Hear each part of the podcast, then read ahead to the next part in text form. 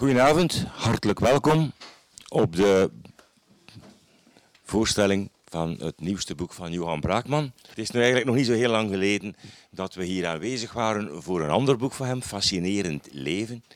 Uh, vooral jullie vinden fantaseren over wie dat, dat fascinerend leven gaat. Het is een geschiedenis van de biologie. Maar uh, wij hebben uh, hier een voorstelling van zijn nieuwste boek. Hij schreef reeds talrijke boeken gaande van Darwin tot boeken met Vermeers en over Vermeers. Er zijn ook hoorcolleges van hem te beluisteren over Frankenstein, over Arthur Conan Doyle. Zeer divers qua onderwerpen dus en tevens ook zeer diepgaand. Uh, hij is van alle markten thuis, dat is duidelijk. En dat brengt hij ons bij zijn nieuwste boek. Uh, dat is zijn nieuwste boek hier genaamd ezelsoren. Ja, waarschijnlijk u al gezien. Ik uh, heb het zelf natuurlijk al grondig doorgenomen. En het is een bundeling van meer dan 50 essays, opiniestukken en artikelen die het voorbije decennium schreef voor kranten, weekbladen en vakbladen. Ik vind het persoonlijk een masterclass in kritisch denken geworden, omwille van de helderheid in woord en gedachten en vooral omwille van de thema's die worden uitgewerkt. Een echte aanrader dus voor wie zijn gezond verstand wil aanscherpen, staat hier op de achterfront. Maar ik zou ook zeggen, wie zijn gezond verstand even wil testen. Je kunt ook, er zijn ook tools en methodes aangereikt om zelf aan de slag te gaan. Dus uh, dat komt later wel. En de ondertitel luidt Kanttekeningen bij moeilijke kwesties. En dat is zorgvuldig gekozen, want hij heeft namelijk de gave om moeilijke kwesties op een eenvoudige wijze te verwoorden. En al zijn het naar mijn mening niet echt kanttekeningen, maar het is wel zo dat hij zich kant tegen sommige heersende misvattingen. Het is een verzorgde uitgave geworden, zoals u kunt zien, met op de cover een werk van Jean de Grote. Ja? Uh, en zeer smaakvol geïllustreerd met foto's, met foto's van Gwenny. Soms een pakkend portret en soms poëtisch. Ik wil u dat hier laten zien. Um, goh ja, misschien eerst iets, dat pakkend portret. Ik dacht nu wel dat je dat ging hebben over... Uh... ja. Maar ja, blijkbaar niet. Sorry, Johan. Het is... Uh... Ja, enfin. Um, de foto's tot stand gekomen. Goh ja, het is um, super gemakkelijk geweest om de foto's te selecteren voor ongeveer 10% van de foto's. Want het is een zoektocht geweest. Nu, een aantal foto's, dat zal straks aan bod komen, zijn um, geselecteerd geweest. De teksten zijn gemaakt op plekken waar dat we samen geweest zijn. En dan zijn dat locaties waar dat ik wel meestal foto's gemaakt heb. Dus dan is het vrij evident om iets te kiezen. Maar voor veel anderen is het een, een, zoektocht geweest in die zin dat ik ook niet altijd letterlijk iets wou kiezen dat zeer um, evident bij het thema past, maar eerder qua emotie past. Dus daar kan ik dan zo wel eeuwig over tobben. Maar ik denk dat het uiteindelijk uh, voor mij min of meer gelukt is. Dus ik hoop dat het voor de lezer een beetje een leuke ondersteuning is bij de teksten. Daar ben ik van overtuigd. Bedankt. Dankjewel. Het boek bevat zelf vier delen: wetenschap en het belang van kritisch denken, ervan voor kritisch denken, religie, de menselijke factor eigen aan ons mens zijn en Darwin en de evolutie theorie natuurlijk, hoe kan het ook anders? Um, ik ga u zeggen, ik heb dus die artikels doorgenomen en die hebben soms wel eens de spankracht van een thriller eigenlijk. Het is misschien raar dat ik dat zo uitdruk, maar dat, dat je raar, hebt ja. inderdaad soms het idee, je leest de titel en je denkt van wat zit daarachter. Dan wordt de vraag gesteld eigenlijk van waarover gaat het? En dan stelselmatig gaan we dus naar het antwoord zonder eerst niet te passeren langs de verkeerde denkpatronen. Dus je passeert ook soms langs de verkeerde denkpatronen om uiteindelijk het juiste antwoord te kunnen krijgen. Dus de meeste essays zijn verhalend en verklarend tegelijkertijd. Uh, er zijn nog wel onderwerpen bij waarvan je wel eens iets afweet, iets over gehoord hebt, van ik weet daar iets over, maar eigenlijk kan ik er niets over vertellen, of toch niets meer over vertellen, of toch niets meer dan dat je zou zeggen, dan vijf woorden, zoals in De Slimste Mens eigenlijk een beetje gemeengoed is. Uh, nu, dankzij dit boek kan je eigenlijk het verhaal van sommige verhalen dat je eigenlijk al gehoord hebt, volledig vertellen en ook de verklaring daarvan geven. Dat is een van de sterktes van dit boek. Ehm, en ook de helderheid natuurlijk, want Johan Braakman staat borg voor de helderheid. Maar nu gaan we eventjes in gesprek over het boek. Ehm, ik heb u daar juist laten zien, ezelsoren. Ezelsoren roept bij sommige mensen wel wat andere associaties op in eerste instantie, denk ik. Dus we denken bij ezelsoren soms wel eens aan de oorveeg die we gekregen hebben als we een ezelsoor hadden op ons schoolboek. Of als we op, soms op de koer bij de Sommige mensen liepen wel eens met een ezelsoor, dat lijkt vroeger nog gebeurd te zijn. Uh, later zijn er mensen die dus gebruikt hebben om een boek, de belangrijkste passages, te markeren. Maar andere mensen denken dan misschien ezelsoren wil dat eigenlijk zeggen dat wij als mensensoort dat wij domoren zijn, Johan, of lichtgelovig.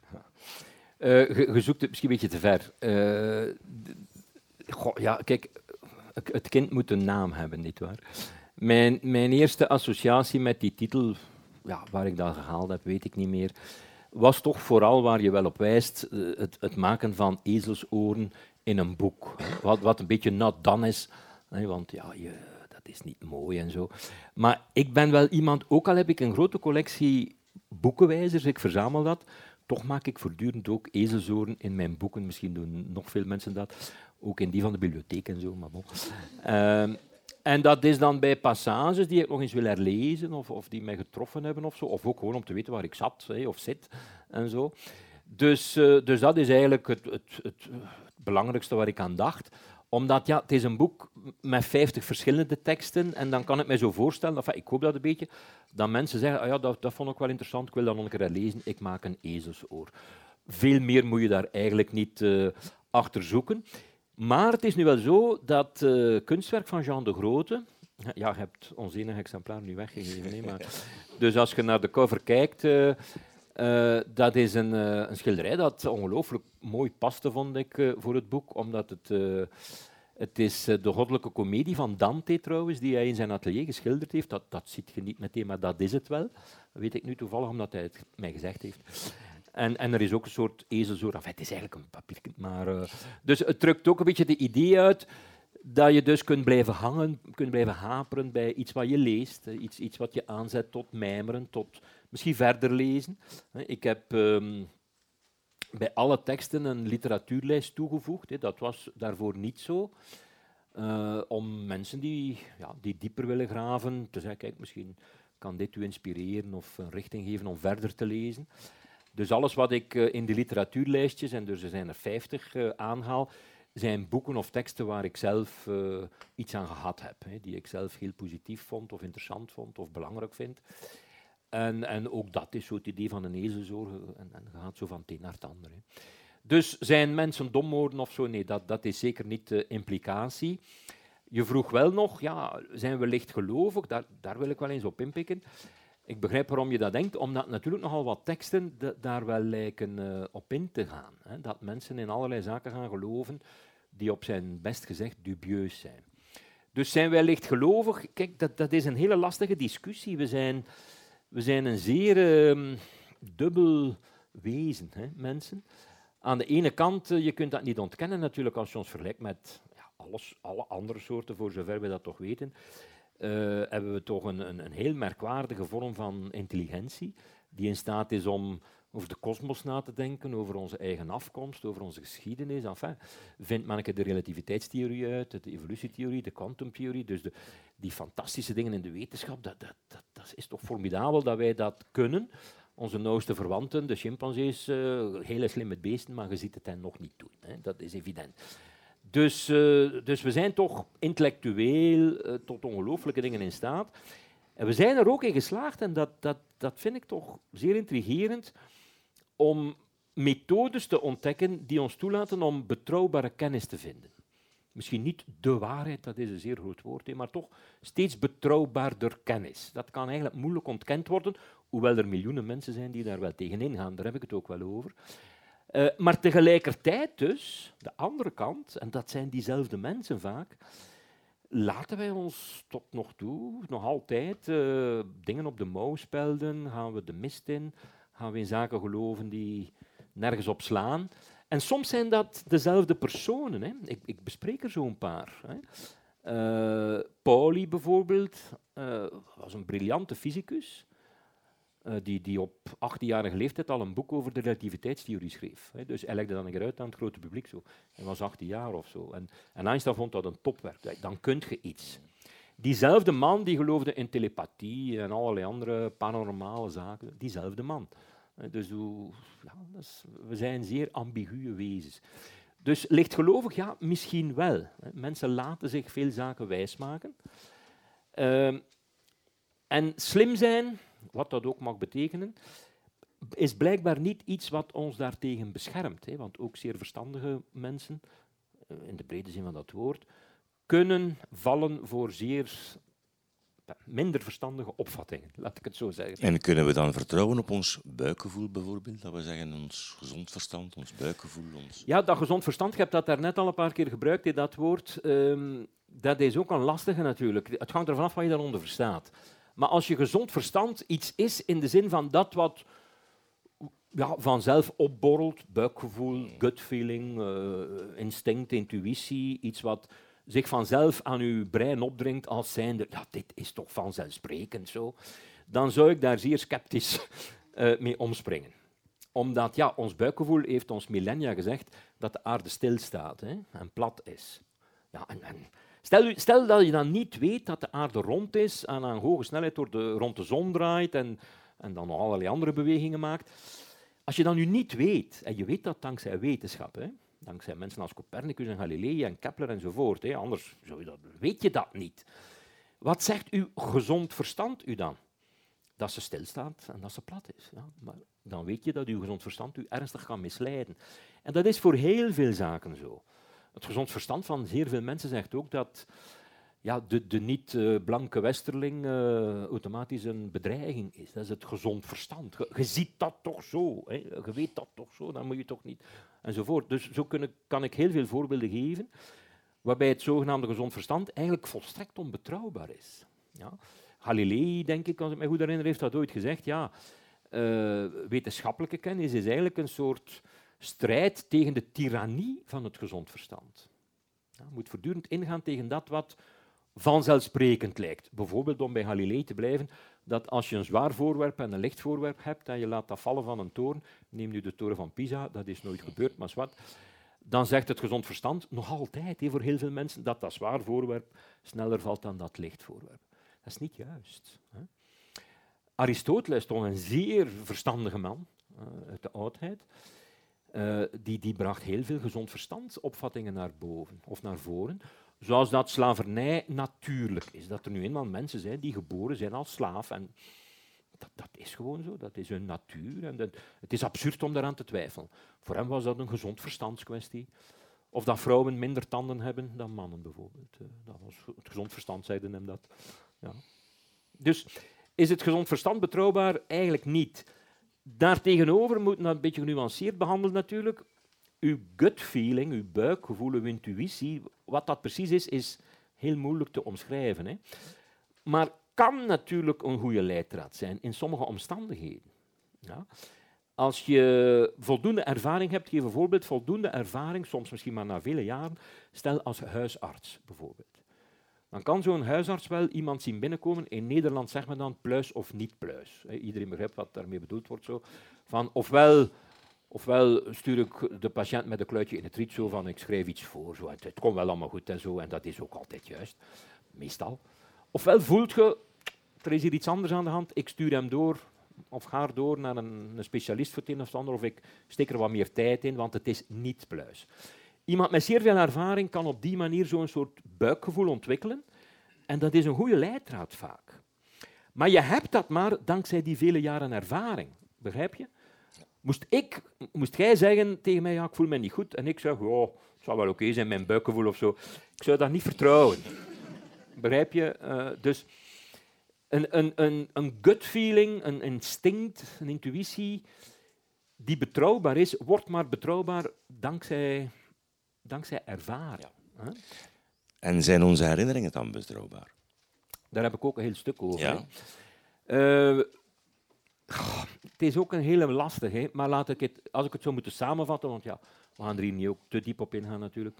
Dan zou ik ook zeggen dat je net zoals tegenover het gezond verstand, tegenover je eigen geheugen zeer, zeer kritisch moet staan. En ik blijf daar graag even toch een beetje bij hangen, omdat dat wel een mooi voorbeeld is van inzichten die we pas de voorbije decennia hebben opgedaan en die nog zeker niet doorgedrongen zijn tot het grote publiek, als ik dat zo mag zeggen. Het brede publiek is er van overtuigd, en iedereen weet dat uit eigen ervaring, of je denkt er zelf zo over, dat dingen die je hebt meegemaakt en die je herinnert, en waarvan je denkt, ja, ik weet het nog exact zoals het was, want het was een aangrijpend iets of zo, of het is alsof het gisteren gebeurd is, je kent dat soort zaken zo. Uh, dan denk je, dan ben je heel sterk geneigd om te denken dat dat is effectief zo gebeurd zoals ik het mij herinner. Maar we kunnen er niet omheen. Er is ondertussen heel veel onderzoek in de geheugenpsychologie dat, toont, dat heel duidelijk aantoont, herinneringen zijn vaak zeer onbetrouwbaar. Ze kunnen betrouwbaar zijn, maar je weet, je weet niet welke wel betrouwbaar is en welke niet. Dat is heel vervelend. Dus soms zit je erop en soms zit je er helemaal naast, maar jij zelf kunt het verschil niet weten. Dus mensen die zeggen, ja, uh, ik was daar zelf bij, het is als de dag van gisteren, ik weet het zeker dat het zo of zo gebeurd is, uh, daar mag je terecht vraagtekens bij plaatsen. En er is zelfs onderzoek dat aantoont, bizar, hoe zekerder mensen van hun stuk zijn, hoe minder betrouwbaar hun herinnering is. Ja. Uh, daar komt bovendien nog bij, en dat maakt het extra moeilijk, we weten ondertussen ook dat herinneringen zeer construeerbaar zijn. Dus je kunt mensen een, een, een gebeurtenis die nooit gebeurd is, hè, maar dus een herinnering, opdringen. En dan nemen ze ze over en dan denken ze dat het echt gebeurd is, terwijl dat helemaal niet zo is. En hier komen we in zeer uh, riskante uh, vaarwaters terecht, want ja, maar daar schrijf ik ook over. Je hebt mensen die denken dat ze in hun kindertijd bijvoorbeeld seksueel misbruikt zijn. Bon. Het drama is natuurlijk dat dat soms gebeurt, ja, uiteraard. Jammer genoeg. Maar een ander drama is ook dat het soms niet gebeurt, maar dat mensen denken dat het gebeurd is.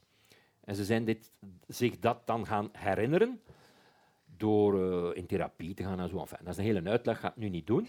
Maar we weten wel hoe dat gebeurt. En eens dus je, je denkt dat te herinneren, dan is dat voor jou echt gebeurd. Hè? Dus die mensen liegen niet.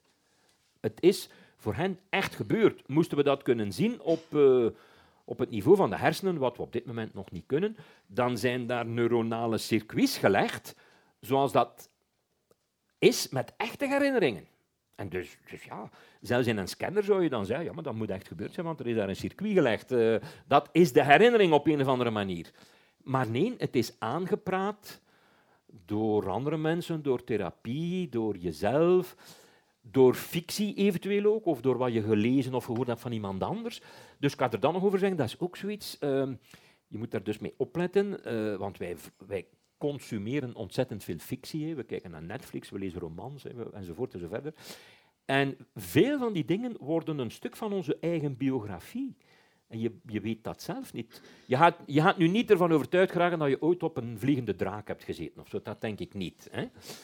Maar, maar dat je bijvoorbeeld, ik zeg maar wat, misschien in je kindertijd betrokken was bij een auto-ongeluk of zo. Dat zou goed kunnen dat dat, dat iets is wat, wat je in een film hebt gezien en dat grijp je heel sterk aan en dan wordt dat deel van jouw biografie. Bizar, maar het is zo. Ronald Reagan, de president bijvoorbeeld, toen hij president was, die vertelde ooit uh, iets wat hij zelf had meegemaakt, een of andere oorlogssituatie of weet ik veel wat. En natuurlijk, ja, als een president iets zegt, iedereen, journalist, dat wordt allemaal uitgezocht enzovoort bleek dus dat hij iets vertelde wat hij had meegemaakt als acteur in een film. Ja, en u lacht en ik versta dat. En mensen denken, nou ja, hij begint te dementeren en zo. Maar dat is niet zo. Dat is eigenlijk zeer normaal. Omdat je dus, als je je heel sterk inleeft in een rol, feit en fictie, dat vervaagt heel sterk. En voor Reagan had hij dat als Ronald Reagan meegemaakt, niet als acteur. Dus ja, dat is iets wat iedereen kan overkomen, niet alleen uh, Ronald Reagan. Hè. Daar zijn ontzettend veel voorbeelden van. Dus enfin, heel kort antwoord op uw vraag. Ik denk, uh, is, u, is het geheugen, zijn onze herinneringen betrouwbaar? Dan zou ik, uh, als ik het kortst mogelijk antwoord moet geven, zou ik moeten zeggen, wees er toch maar zeer voorzichtig mee.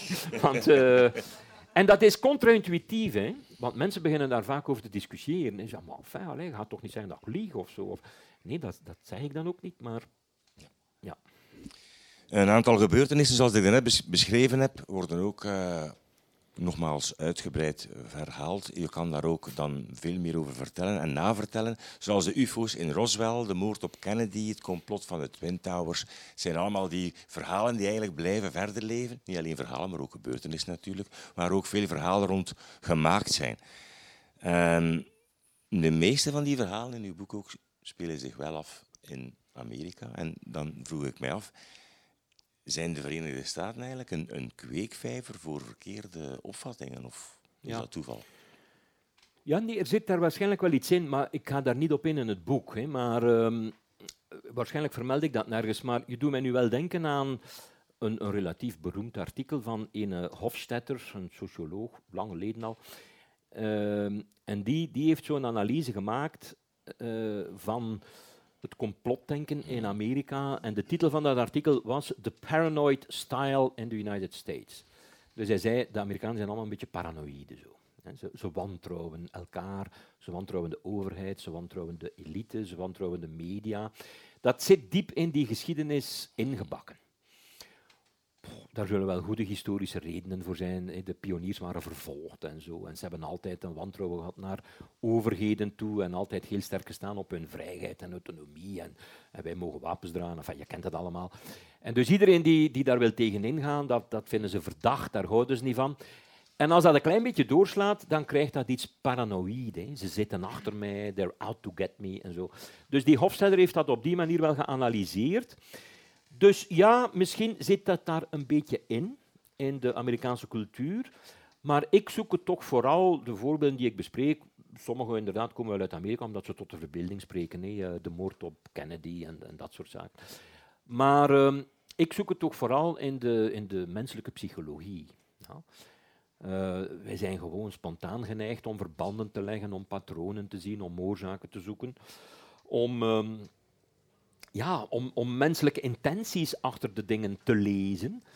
En als je niet oplet, kom je dan bijna vanzelf in het vaarwater terecht van complotachtig denken. Dus ondertussen is daar toch tamelijk veel over geweten. Neem nu die moord op JFK, dat is nu al zo lang geleden, ondertussen al een jaar of zestig geleden. Ehm, en toch blijven heel wat mensen, dus er zijn enquêtes in de Verenigde Staten onder meer, die zeggen, ja, het is bijna de helft of zo van de Amerikanen die denken, maar er zat daar meer achter. Hè? Eh, eventjes onderbreken. Ik had vandaag een, eh, een, stukje van een interview gehoord van een Nederlands journalist die het had over een uh, Russisch oliemagnaat die in verdachte omstandigheden overleden was. En de Belgische, de Vlaamse reporter vroeg van gaan we het eigenlijk ooit weten hoe hij aan zijn einde gekomen is? En de Nederlandse journalist die antwoordde met we weten zelfs nog niet hoe Kennedy vermoord is of niet. Dus we gaan, hoe gaan we dat ooit weten? Om u maar te zeggen hoe we dat verder blijven cultiveren, bij wijze van spreken. Kijk, ja, je, je, je kunt daar onvermijdelijk heel lang en heel veel over discussiëren natuurlijk. Maar ik zelf denk, uh, als je de, de, de, studies bekijkt die daarover zijn uitgevoerd, en de meeste daarvan zijn, die ik ken, zijn zeer grondig gedaan. Mm. Uh, dan moeten we er eigenlijk niet langer aan twijfelen dat Lee Harvey Oswald in zijn eentje Kennedy vermoord heeft. Punt. dat klinkt nu heel categoriek, maar daar zijn gigantisch veel goede argumenten voor. Alle feiten wijzen daarop. Dat is een case closed. Dat is trouwens een titel van een boek daarover, zeer uitvoerig. Tot van dit, minuut tot minuut, alle details enzovoort. Case closed. Niet voor heel wat mensen. Oké, hoe komt dat? Wel, een van de redenen, denk ik, is is, denk ik, dat uh, heel wat mensen blijkbaar geneigd zijn om te redeneren. Kijk, zo iemand als die Lee Harvey Oswald, een beetje schimmig figuur, zo'n beetje een, een, loser, als ik dat zo mag, een beetje een marginaal figuur, zo, uh, die daar op zijn eentje, de machtigste man ter wereld, op dat moment, uh, vanuit de, de, de venster daar ergens in een pakhuis, paf, paf, paf, doodschiet, dat is eigenlijk, dat rijmt niet, dat klopt niet. De redenering die mensen dus maken is dat je voor grote gevolgen, en de moord op Kennedy was iets gigantisch natuurlijk, grote oorzaken moet hebben. Dat kan niet een banaal iets zijn. Daarom zeggen bijvoorbeeld ook heel veel mensen nog altijd, gaat mij toch niet wijsmaken dat zo 19 onnozelaars die uit een grot zijn gekropen in Afghanistan uh, eh, 9-11 hebben veroorzaakt. Ja? Uh, maar gaat er dan even naar voorbij, dat waren ingenieurs, vele daarvan, dat waren knappe koppen, dat was jarenlang voorbereid en zo. Nee, 19 onnozelaars uit een grot. Begrijp je? Dus men marginaliseert het. Of de, of de dood van prinses Diana. Ja, ja een zatte chauffeur die uh, te rap reed omdat er paparazzi of zo. Dat kan toch niet, er moet daar meer achter zitten. En wat je dan merkt is natuurlijk de menselijke creativiteit. Uh, kan blijkbaar heel snel, eigenlijk kunnen wij dat ook allemaal horen, we zouden een oefening kunnen doen in het bedenken van complottheorieën, dat is in zekere zin niet eens zo moeilijk. Uh, prinses Diana, ja, bijvoorbeeld, uh, dat is nu niet iets wat ik uitvind, maar binnen de 24 uur circuleerde dat al. Ja, ze had een toenmalige vriend die moslim was. Men zegt ze was zwanger. Dat kind zou dan islamitisch worden opgevoed. Je kunt toch geen islamitisch kind hebben uh, van iemand die zo sterk gelieerd was aan het Britse koningshuis. Bij gevolg, ze moest geëlimineerd worden. Ja, voor veel mensen klinkt dat blijkbaar zinnig. En de alternatieve, veel nuchterder verklaring, afdoende verklaring bovendien, die zegt, ja, die chauffeur had gezocht, uh, ja, een banaal ongeluk, ze staan er al dan in de gazette, uh, juist hetzelfde, maar niet bij prinses Diana. Alsof dat, alsof dat iemand is die zoiets niet kan overkomen. Maar ja, ook hele beroemde mensen gaan dood op hele triviale manieren. Ja, en dus zeg je ook, veel mensen geloven in complottheorieën. En hoe ga je dan met die mensen om? Ik weet dat je bijvoorbeeld bij de Belfortgroep eens bent uitgenodigd op een uh, bijeenkomst. En je leerde daar die drijvende kracht kennen. En ik vind wel typerend, je typeert die als iemand die helder en intelligent is. Iemand die schrijft met gevoel voor humor. En met jouw ervaring, die zegt met veel respect voor diegene van wie jij weet dat ze het oneens zijn met hem. En dat is dan eigenlijk iemand die volledig gelooft in complottheorieën. Je bent daar heel mild mee. Ja, ja waarom niet? Hè? Dat, uh, die mens is niet... Uh, het gaat over meneer Verreken, ik mag dat wel zeggen, want hij komt zelf voortdurend liefst in de media en zo. En ik, ik correspondeer daar al lang mee. En dat is mhm. beleefd en beschaafd, inderdaad. Hè. Um, dus geregeld stuurt hij mij zo een of ander bewijs door, tussen aanhalingstekens. Dat zijn dan YouTube-filmpjes en zo, kent dat. Wel ja, uh, maar gewoon, ik ga daar eigenlijk altijd wel op in. Hè, omdat ik, ik vind dat zelf ook wel interessant en intrigerend. Uh, en ik leer daar ook wel uit. En hij weet ook wel dat ik dat op die manier benader. Maar bon, heeft daar geen moeite mee. Goed. En ik stel hem vaak vragen. Om, en dan weet hij ook dat ik, dat ik dat niet doe omdat hij mij kan overtuigen, maar omdat ik gewoon nieuwsgierig ben van wat, wat gaat hij daar nu weer van bakken. Hè? Ja. Maar ja, dus, dus dit gezegd zijnde, uh, meneer Verreken is, een, is burgemeester geweest, hoogopgeleid, universitair diploma enzovoort. Maar die gelooft werkelijk in, in elke complottheorie die je maar kunt bedenken. Hè, van chemtrails, misschien kent niet iedereen dat, maar wat, laat ons dat nu passeren.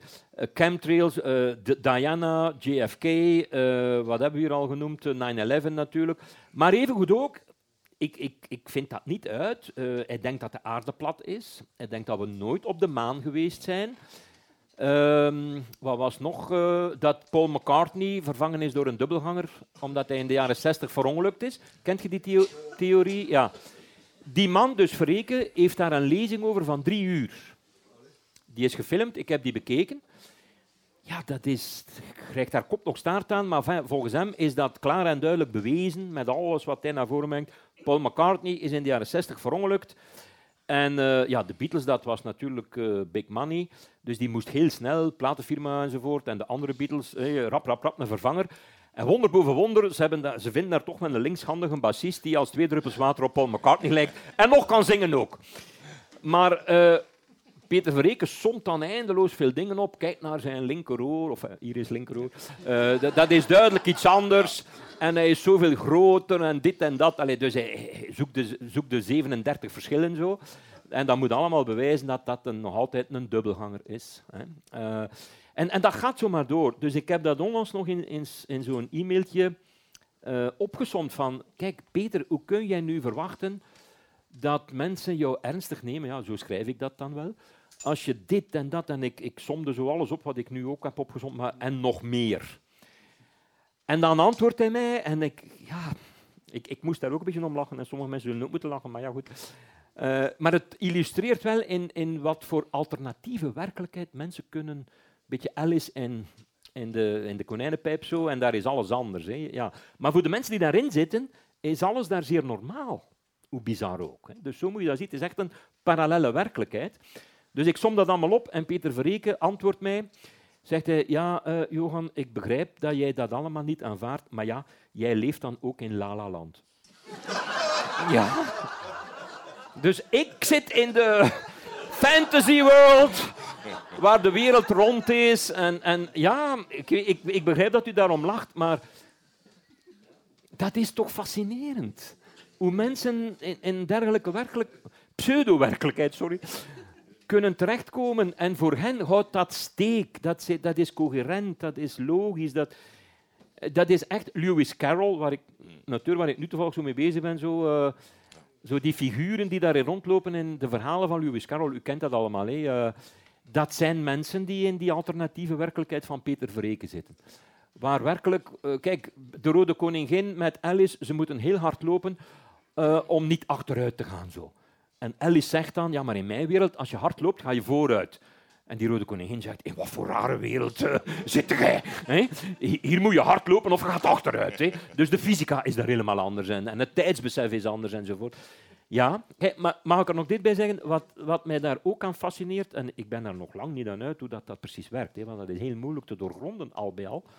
Hoewel we al tamelijk wat weten hoe je daarin terechtkomt en een beetje over hoe je er weer uit geraakt. Dat houdt mij ook in het boek sterk bezig, dat houdt mij al heel lang bezig. Ja. Um, ja, filosofisch, het verschil tussen schijn en illusie en zo is natuurlijk een heel oud thema. Hè. En dus, bon, ook alleen al daarom ben ik daarin uh, geïnteresseerd. Hè. Maar wat mij ook wel intrigeert is, als iemand, zo kan het nu toch even aanhalen, in die chemtrails gelooft, zoals Peter Verreken. Chemtrails, voor wie dat niet zou weten, dat is het geloof dat de condensatiesporen van vliegtuigen, dat dat eigenlijk chemische stoffen zijn, dus geen condensatiesporen, trails, maar chemical trails omdat men denkt dat er in de kerosine gif gekapt is vooraf en dat gif wordt over ons uh, uitgesproeid. Als je dan zegt, ja, dat is toch knettergek, waarom zou zo iemand iets willen doen? Wel, dan moet je er wel rekening mee houden. Die mensen hebben voor alles natuurlijk wel een uitleg. Ja, maar dat is belangrijk om te beseffen. De uitleg hier is, ik hou het kort, hè, want het is vaak heel gedetailleerd, dat uh, de farmaceutische industrie dat uh, regelt om ons ziek te maken zodanig natuurlijk dat er meer pillen moeten verkocht worden. Enfin, ik hou het nu heel kort, maar u snapt de logica. Ja? Maar dus wat, wat mij, een van de dingen die mij dan bezighoudt, dat is, stel u voor, u gelooft dat. En tamelijk wat mensen geloven dat. Als je filmpjes op YouTube, ongelooflijk veel getuigenissen, ook van piloten trouwens en zo. Dus verstandig zijn enzovoort beschermt u niet, dat heb ik al gezegd. Onverstandig zijn beschermt u ook niet, maar bon. Ja. Maar dus, je zit op een terrasje ergens een wijntje te drinken. En je ziet die sporen in de lucht. Op sommige dagen ja, zijn er heel veel. Te veel, maar niet omwille van die chemtrails, maar omdat vliegen niet, niet ja, milieuvriendelijk is, maar zwart. Je zit daar dan je wijntje gezellig te drinken en, en dan... Ze zijn ons hier weer aan het vergiftigen. Zo. Ze ja, hoe, hoe werkt dat? Hè? Dus dat houdt mij wel bezig. Ja? Plus ook zo vraag, ja, maar die farmaceutische industrie, mensen hebben toch ook een gezondheid en kinderen en kleinkinderen. Dus uh, hoe, doen die dat dan? En zo. Enfin, ja, dat, dat, als je eens je daarin meegaat, roept dat ongelooflijk veel vragen op. Dus ik moet daar zelf ook een beetje op opletten dat ik daar niet te... Maar ik heb ook nog andere onderwerpen. Ja, wel, iets anders, iets anders, volledig iets anders. Ja. Um, je hebt het ook over de woke-beweging. Um, hoe sta je ja. daar tegenover? Ja. Um, ik denk dat eigenlijk woke-beweging, misschien is dat niet voor iedereen even duidelijk wat dat is. Dat is misschien het eerste. Ja, wel, ik denk dat veel mensen wel al weten dat de woke-beweging, woke is wakker, en de wakkere mensen zijn de mensen die inzien hoe onderdrukking werkt, hoe racisme werkt, wat de privileges zijn van uh, ja, oudere blanke mannen, witte mannen moet ik zeggen, zoals ons, hè, die, die niet eens beseffen dat zij eigenlijk dominant zijn en andere mensen onrechtstreeks of rechtstreeks onderdrukken enzovoort. Dus, en de mensen die dat doorhebben, die zijn woke en, en die verzetten zich daartegen enzovoort. Hè. Dus daar komt het in grote lijnen op neer. Ja, ik heb daar inderdaad een stuk over. Um, wat ik daarvan denk op dit moment is, kijk, aan de ene kant, dat, dat zijn vooral vaak jonge mensen in studentenkringen en zo. Aan de ene kant vind ik dat positief. Hè? Dus mensen die zich uh, onrustig maken over discriminatie of zich verzetten tegen racisme of seksisme en, en andere vormen van ismen. Uh, ja, we, we, zijn daar met z'n allen wel meer bewust van geworden. We zijn allemaal een beetje woke geworden. Bijvoorbeeld ageism, kent je dat al? Je hebt veel ismen. Hè. Ageism is uh, inzien dat oudere mensen, dus age, hè, oudere mensen, gediscrimineerd worden. Niet, niet, meer een job kunnen verkrijgen en dat soort zaken. Of speciesism, hè, dus dat soorten gediscrimineerd worden. Wij discrimineren dieren enzovoort. Dus al die ismen, wij zijn ons daar eigenlijk pas de laatste jaren, decennia, meer en meer van bewust geworden. Hè. Racisme kennen we natuurlijk al lang, maar er zijn andere ismen. En, uh, en woke is een beweging die daarop hamert. Hè. Dat, dat vind ik op zich wel heel positief. De keerzijde is, uh, zoals u weet, hè, of toch veel mensen weten, is dat daar ook zo een soort cancelcultuur aan vasthangt. Dus jij moet dan je mond houden, want, want je bent eigenlijk per definitie kun jij niet iets zinnigs meer toevoegen, want je bent verbrand door je leeftijd, door je geslacht, door je huidskleur, door je positie misschien enzovoort. Dus je hebt dan geen recht van spreken meer. Hè. En, en, daar wordt het natuurlijk zeer dubieus. Hè. Dus, uh, en ik, ik, bespreek wel zo voorbeelden van. In Amerika is altijd alles een beetje meer uitvergroot. Van bijvoorbeeld um, een prof biologie die het gaat over biologische verschillen tussen mannen en vrouwen, die er natuurlijk zijn. Maar dat ligt dan zeer gevoelig, want zodra je begint over biologische verschillen tussen mannen en vrouwen, denken veel mensen, zeker uit de woke-beweging, ah, maar dat gaat uh, een ondersteuning bieden voor seksisme, want je gaat dan zeggen dat het biologisch vast ligt dat vrouwen zus of zo, en, enzovoort, enzovoort. En dat mannen er ook niet kunnen aan doen dat ze vrouwen mishandelen of zo, want het zit in hun genen. Dat is allemaal niet juist. Maar eens je dat soort terminologie hanteert als wetenschapper, ja, dat is uw job, hè, eh, over de biologie van mannen en vrouwen dan praten, dan maak je je bij die woke-beweging zeer verdacht. En ik beschrijf zo een geval van een, een prof die zichzelf nogthans, en zeer terecht, hè, een left liberal noemt. Dus ja, een, een progressieve linkse academicus, zo, uh, zoals er zoveel rondlopen op Amerikaanse campussen. En tot zijn stomme verbazing uh, had hij plots honderden studenten die tegen hem protesteerden en die hem wilden cancelen. En uiteindelijk heeft hij ontslag gediend, want hij kon niet meer normaal functioneren. Hè. Er zijn andere voorbeelden. En ik denk dat ik dat wel citeer. Er was zo één student die, die gefilmd werd, hè, want er zijn daar reportages over gemaakt. En die zei, ja, we, we hope to weed people out like bread. Bread is de naam van die prof weed people out, dat is dus al zonkruid zo. Ja, dat meisje snapte dat zelf niet, maar dat is, dat is fascistisch taalgebruik eigenlijk. Hè. We, we, we, wieden dat uit zo, hè. dat staat ons niet aan. Hè. Uw expertise bevalt ons niet, dat is een nep-expertise. Dit is niet wat wij willen horen. Dus jij moet uitgewied worden. Dus dat zijn de excessen. Hè. En ik denk dat we er ook niet blind mogen voor zijn. Maar je verstaat, ik probeer een beetje genuanceerd te zijn. Hè. Dus aan de ene kant... Uh, ja, die excessen zijn, zijn ernstig en daar moeten we voor opletten. Hè. Kijk, ik, ik geef zelf les aan jaarlijks veel jonge mensen, omdat ik nu toevallig cursussen geef die uh, veel studenten moeten volgen. Ja. Uh, dus ik, ja, stel dat ik, ik zeg iets over de islam hier, of over religie al daar, over weet ik veel wat. Ik kan dus ook zeer gemakkelijk uh, dit soort kritieken krijgen. Hè? Dat ik een eenzijdig beeld geef, dat ik, dat ik aan microagressie toe, ken je dat zo? Mensen die zich gekwetst voelen door bepaalde zaken die ik zeg. En dan, um, ja, dan kun je daar problemen in krijgen. En dat kan de vrije meningsuiting aantasten of de academische vrijheid en zo. Dus, dus daar gaat dat artikel ook over. Dus ik probeer daar wat genuanceerd over te zijn. Kijk, dat jonge mensen niet zeggen van ja, het is toch allemaal om zeep en zo. Nee, maar dat ze enorm geëngageerd zijn, dat vind ik zeer positief. Ja, en dat men bijvoorbeeld ijvert voor het neerhalen van uh, standbeelden van Leopold II bijvoorbeeld. Mm. Is dat dan ook... Uh... Ja, wel, dat is een lastige, dat is een hele interessante natuurlijk. Ik kan u heel concreet antwoorden. Hè. Dat men standbeelden van Leopold II zou willen vervangen door iets anders, daar zit ik eigenlijk niet echt mee in. Want Leopold II, als je een beetje weet wat die man op zijn kerfstok heeft, ja, bon, om die zo te vereren op standbeelden, dat is eigenlijk toch wel bizar. Als, met de kennis die we daar nu over hebben, vind ik dat merkwaardig. Hè. Dus dat mag van mij weg, ja. Maar je moet dat dan wel duiden en uitleggen en je moet de opportuniteit aangrijpen om misschien kunstenaars de kans te geven om iets anders in de plaats te stellen of zo. Dus je moet dat in de juiste context zien. Hè. Maar aan de andere kant zie je ook dat er zaken gecanceld worden. Dus we zitten nu in de sfeer van de canceling. Hè. En dus Leopold II cancelen in de zin van geen standbeelden meer, want dat is altijd een teken van respect en verering. Hè. Ja, dat vind ik logisch dat, dat, dat die standbeelden mogen verdwijnen. Ja. Maar stel bijvoorbeeld, um, u weet dat, uh, het is toevallig al vermeld geweest, La Divina Commedia van Dante, dat middeleeuwse meesterwerk van Dante. Er is daar een jaar of twee geleden een nieuwe vertaling uitgekomen en men heeft een, een bepaalde passage die over Mohammed gaat, die in de hel zit, uh, daaruit gehaald. De uitgeverij heeft dat zelf gecensureerd, dus eigenlijk gecanceld. Uit schrik van mensen te, uh, op de tenen te trappen enzovoort. Ik moet dat niet verder toelichten. Uh, dat is ook een soort woke reflex. Hè.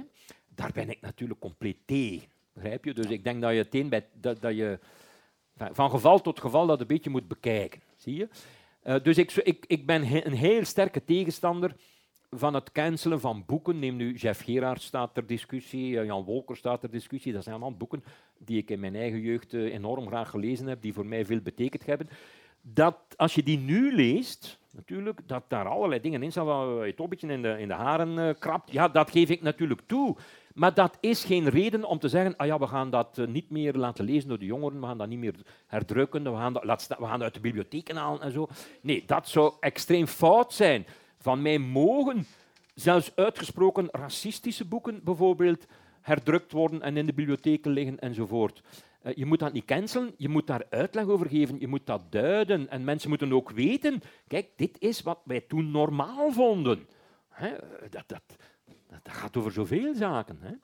Dus dat kan heel sterk doorschieten ook als je niet oplet. Dat is denk ik dan gevaarlijk. Ja, dus uh, hoofdstuk 2 gaat over religie. Ik had hier wel een aantal meer vraagjes. We gaan ze toch niet alle vijf... Nee. ja. Deel 2 bedoel ik. Deel 2 bedoel ik, ja. ja. um, En ik heb hier een stukje over is religie altijd troef. Dat ah, betekent dus uh, religieuze gebruiken gaan soms boven de scheiding van kerk en staat. Uh, en dan hebben we een voorbeeld met uh, onverdoofd slachten, waar eigenlijk nog altijd maar blijvende debatten over zijn. Zowel in Vlaanderen, maar dan ook terug in Brussel en dan terug in Wallonië en dan begint men terug. Ja, kijk, je ziet, het zijn soms heikele thema's. Het zijn heikele thema's. Opkomen, ja, zoals dat heet. Uh, ja, wat probeer ik daarover te vertellen? Um, ja, religie mag niet altijd en overal troef zijn. Dat is eigenlijk de kern van de zaak. Dus religie naar voren brengen als een soort excuus, dus als een troefkaart. Iedereen weet wat troef is, dat overroelt uh, alle andere kaarten. Zelfs al heb je maar een schamele twee of een drie, en je hebt een aas en zo, uh, mijn troef met mijn twee, bon. Hè. Uh, wel, religie wordt vaak zo gehanteerd. En je hebt dat nu inderdaad gezien in die discussie over, over onverdoofd slachten. Dat men religie als troefkaart op tafel uh, gooit. Dat is dan natuurlijk eh, stemmen uit de Joodse en de islamitische gemeenschap, uiteraard. Die dus zeggen, ja, uh, het is misschien wel mogelijk dat dat dierenleed veroorzaakt als je onverdoofd slacht. Hoewel zij dat ook wel betwisten, hè, maar bon.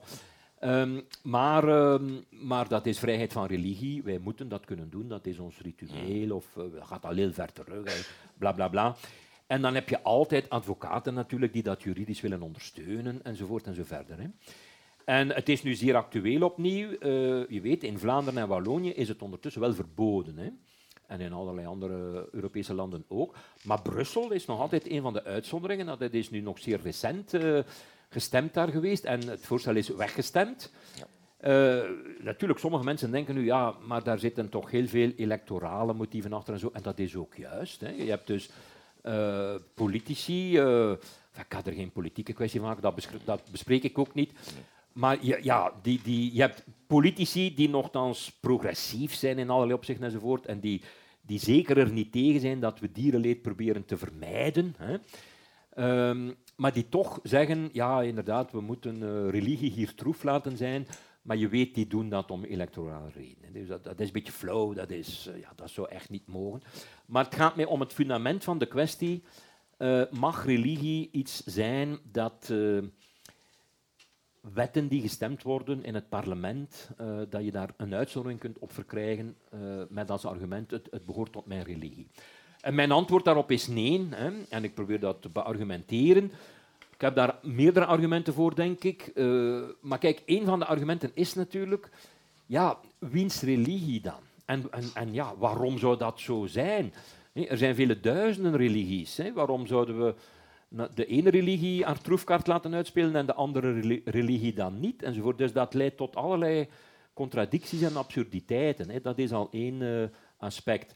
Ik denk dat ik in andere artikelen in het boek dan wel de vraag bespreek, mag religie dan nooit een stem hebben in maatschappelijke of politieke of ethische discussies?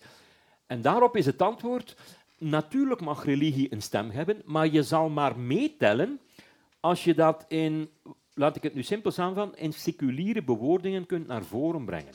Stel bijvoorbeeld, dat mag ik even uitleggen, ik heb een artikel over secularisme, het belang daarvan. Uh, stel bijvoorbeeld dat je om religieuze redenen, stel, sterk gekant bent tegen abortus bijvoorbeeld. Goed, dat is uw volste recht natuurlijk. En stel dat je, dat je wil dat jouw opvatting, die religieus gemotiveerd is, gehoord wordt in het debat en meetelt. Hoe moet je dat dan doen? Wel, dan wijs ik erop, het zal niet werken als je zegt, ja, maar dat staat hier in de Bijbel uh, op pagina zoveel en de doodstraf staat daar zelfs op en zo, en daarom ben ik tegen abortus, of tegen euthanasie, of, of tegen homoseksualiteit, het huwelijk enzovoort, enzovoort. Ja, je begrijpt, dat, dat, waarom zou mij dat moeten bezighouden wat er in uw boek staat? Hè? Want je hebt de Koran, je hebt het Book of Mormon, je hebt, je hebt talloze heilige boeken. Ik, ik kan er morgen ook in uitvinden. Ja? Dus dat is geen, geen interessant argument om te zeggen, het staat hier in dat boek en toevallig is dat voor mij een door God gedicteerd boek en daarom uh, mogen we dat niet uh, toelaten. Nee, je moet dus je opvattingen in seculiere bewoordingen kunnen naar voren brengen. En de meeste mensen doen dat wel. Ook al zijn ze gemoed in, in West-Europese democratieën tenminste. De meeste mensen doen dat wel, ook al zijn ze door religieuze motieven gemotiveerd. Het debat in Brussel over uh, het onverdoofd of verdoofd slachten is in zekere zin een uitzondering, want je had daar die politicus, uh, hij zetelt in het Brusselse parlement, die letterlijk zei, ja maar Allah, uh, ik kan niet geloven dat Allah die dieren laat lijden. Dat is een beetje ja, een heel raar argument. Hè. Dus, dus hij is uiteraard pro-onverdoofd slachten, hè, islamitische riten. En als, als argument tegen, ja, maar je, die, die dieren lijden dan eigenlijk nodeloos, want er zijn voldoende wetenschappelijke studies die aantonen. Kijk, zelfs Gaia uh, pleit niet voor het stoppen hier in dit debat, het stoppen van de doden van dieren, maar pleit alleen voor het verdoven van de dieren. Eigenlijk is dat voor een dierenrechtenorganisatie een zeer uh, mild, milde houding in zekere zin. We vragen alleen maar dat ze verdoofd worden, dat ze tenminste niet lijden op het moment van hun slachting. En dan zegt die man, ben nu zijn naam kwijt, het is een Marokkaanse naam. Uh, ja, maar moet, uh, moet daar geen zorgen. Allah zorgt daarvoor dat op het moment van die snede en zo, dan lijden ze toch niet. Ja. kijk, dat kun je dus niet ernstig Dat is een, dat is een extreem voorbeeld van wat ik bedoel. ja, zo werkt het niet. Niettemin heeft het daar blijkbaar toch gewerkt. Hè? Dus dat is een dubieuze kwestie. Maar goed. Ja, nog iets anders uh, wat mij een beetje verbaasd heeft. Uh, wij zijn al lang vrienden en wij spreken eigenlijk al in onze omgangstaal dialect. Dus wij uh, appreciëren de verschillende dialecten, de verschillende talen ook. En dan toch pleit je op een gegeven moment toch voor een universele wereldtaal. Ja. Waarom is dat eigenlijk? Wel, daar kan ik heel kort uh, op antwoorden. Hè. Ik weet ook wel dat het utopisch is en misschien wel zelfs wel naïef is en zo. Uh, en ik ben ook niet de eerste natuurlijk om daarvoor te pleiten. Maar uh, ja, we zouden toch, ik kan niet zeggen dat de wereld plots, dat het allemaal koek en ei zou zijn. Maar mochten we dus wereldwijd een eenheidstaal hebben, wat natuurlijk niet uitsluit dat, dat je ook nog een tweede of een derde of een vierde of een zevenentwintigste taal hebt, uiteraard niet. Hè. Maar moesten we allemaal een taal beheersen waardoor iedereen met iedereen kan praten in die ene taal, in die universele taal, dat zou denk ik ontzettend veel potentiële problemen wegnemen. Maar iedereen weet hoe fantastisch het is als je aan de andere kant van de wereld met iemand die in een heel andere cultuur leeft enzovoort, kunt praten in een taal die je gemeenschappelijk hebt. Als je geen taal gemeenschappelijk hebt, je kunt misschien wel een vriendschap opbouwen in zekere zin. Zo, hè. Je zit samen iets te drinken en zo. En, ja, ja, en, uh, ja. ja, het is warm. Ja. Oké, maar veel verder dan dat geraakt je niet, hè. dat geeft toe. En dat kan wel oké zijn, zo van in een avond als toerist of zo, maar je bouwt niks op. Daarvoor moet je gemeenschappelijke taal hebben, zie je? En uh, het is toch fantastisch als je dat kunt in een taal die, die je gezamenlijk beheerst. En ik weet ook wel, hé, dat intrigeert mij ook. We hebben Esperanto en zo en al die dingen. Maar het, uh, ja, het, het, intrigerende daar is dan, iedereen weet wat Esperanto is, hè, ja, dat, uh, dat mensen dan, zo, kunnen, zo zijn een beetje woke-achtig, maar dat bestond toen nog niet toen die kritiek kwam. Maar men zei, uh, weet hij, Zaneman of zo, ben ik nu kwijt, weet iemand dat? Zoiets, ja. Die, de uitvinder van Esperanto. Uh, men, men, wees erop, en dat is niet onterecht, ja, maar uh, eigenlijk heeft hij hier een soort universele taal ontwikkeld die toch zeer sterk georiënteerd is op Europese of Indo-Europese talen. Ja, wat ook niet onlogisch is, die man kon niet alle talen hebben, kennen om, om, enzovoort. En dat is niet fair, dat is een soort uh, eurocentrische eenheidstaal. Zo. En het gevolg is dat men andere eenheidstalen is beginnen maken. En je begrijpt, dat schiet zijn doel voorbij natuurlijk. Hè? Als jij Esperanto leert en ik leer een andere, dan kunnen we nog niet praten. Hè? Dus, uh, dus daarover reflecteer ik dan van hoe, hoe zouden we dat kunnen oplossen. Hè? Bon. Okay.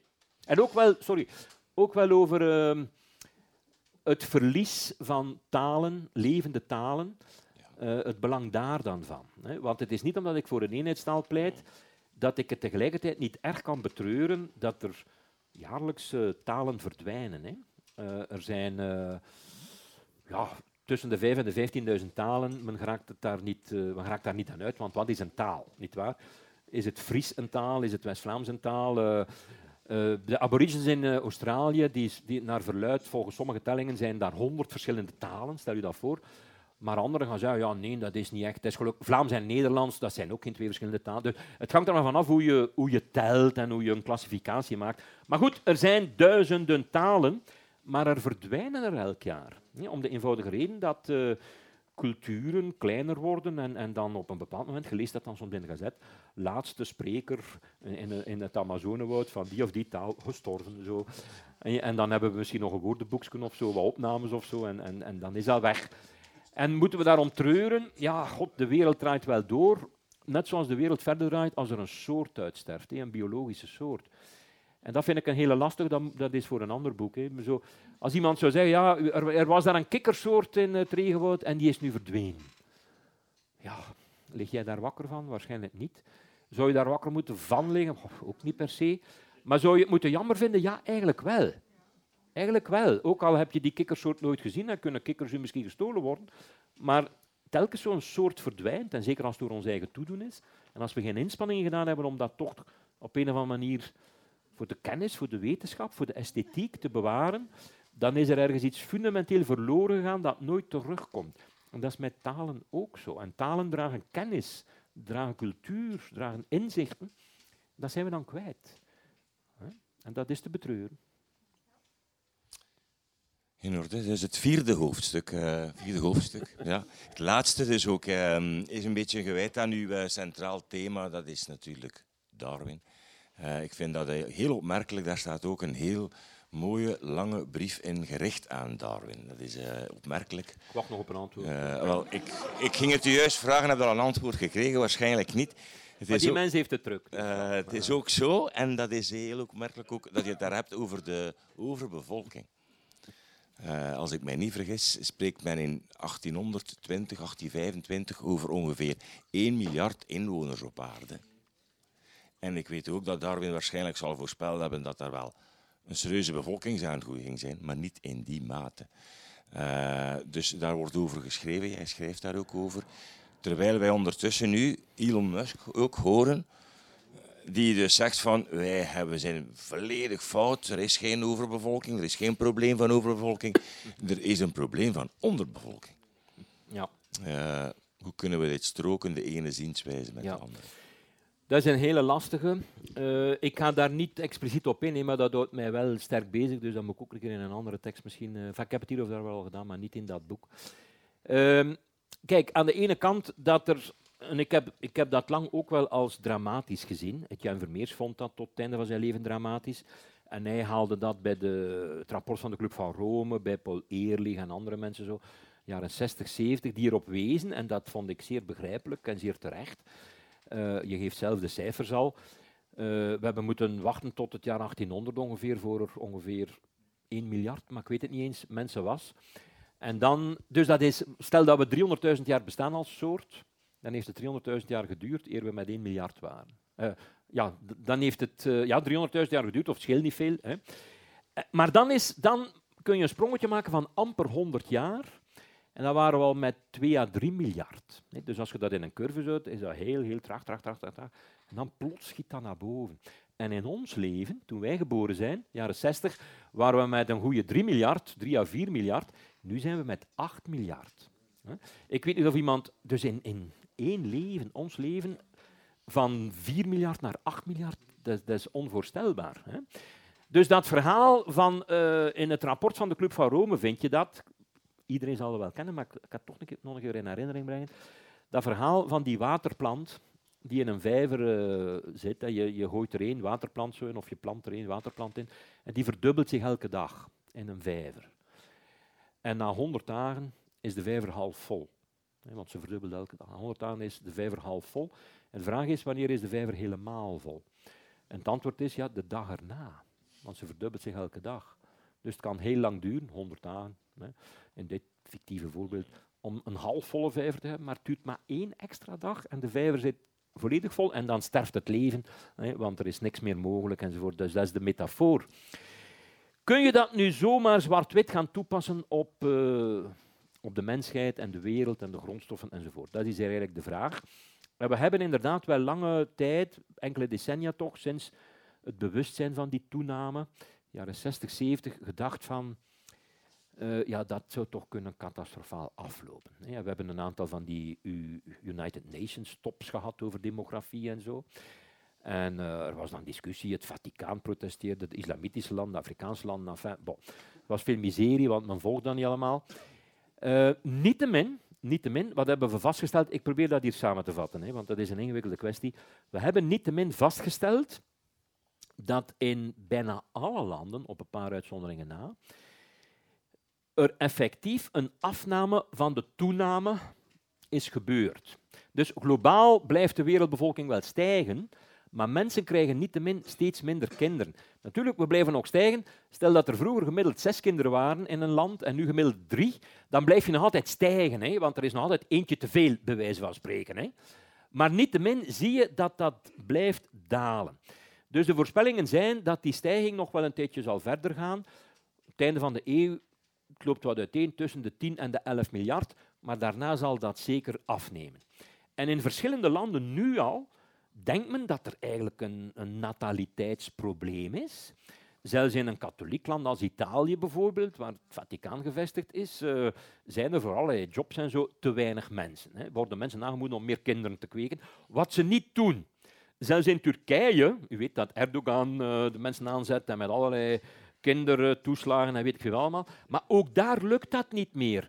Waarom niet? De allerbelangrijkste reden is dat vrouwen gemiddeld genomen hoger opgeleid worden, wereldwijd. Ja. Wereldwijd is het zo dat het analfabetisme sterk gedaald is de voorbije 30, 40 jaar. Dus dit is ook in onze tijd. Dat meisjes dus langer naar school gaan. Het scheelt nu gemiddeld genomen maar één jaar meer het verschil met jongens gemiddeld genomen.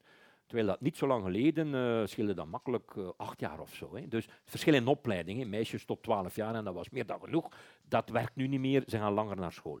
Er zijn natuurlijk dramatische uitzonderingen, zie de Taliban en zo. Bon. Maar dat zijn echt uitzonderingen. Dus zelfs Erdogan in Turkije slaagt er helemaal niet in om de Turkse jonge vrouwen te zeggen, moet meer kinderen krijgen. Die zeggen, uh, die willen een job, die willen naar school, die willen carrière enzovoort.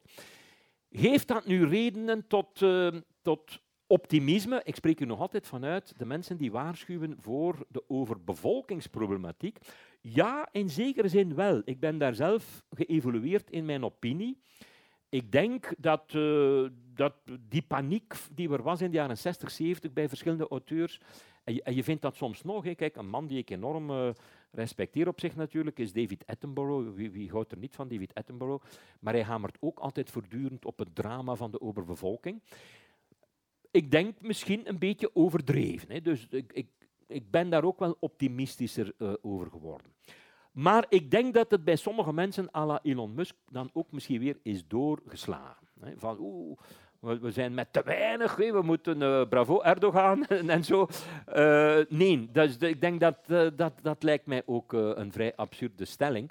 Omdat je kunt er uiteindelijk niet omheen natuurlijk in een systeem, de aarde, dat dat eindig is. Er, er is een het is eindig. Uiteindelijk de, er is maar zo, zoveel olie.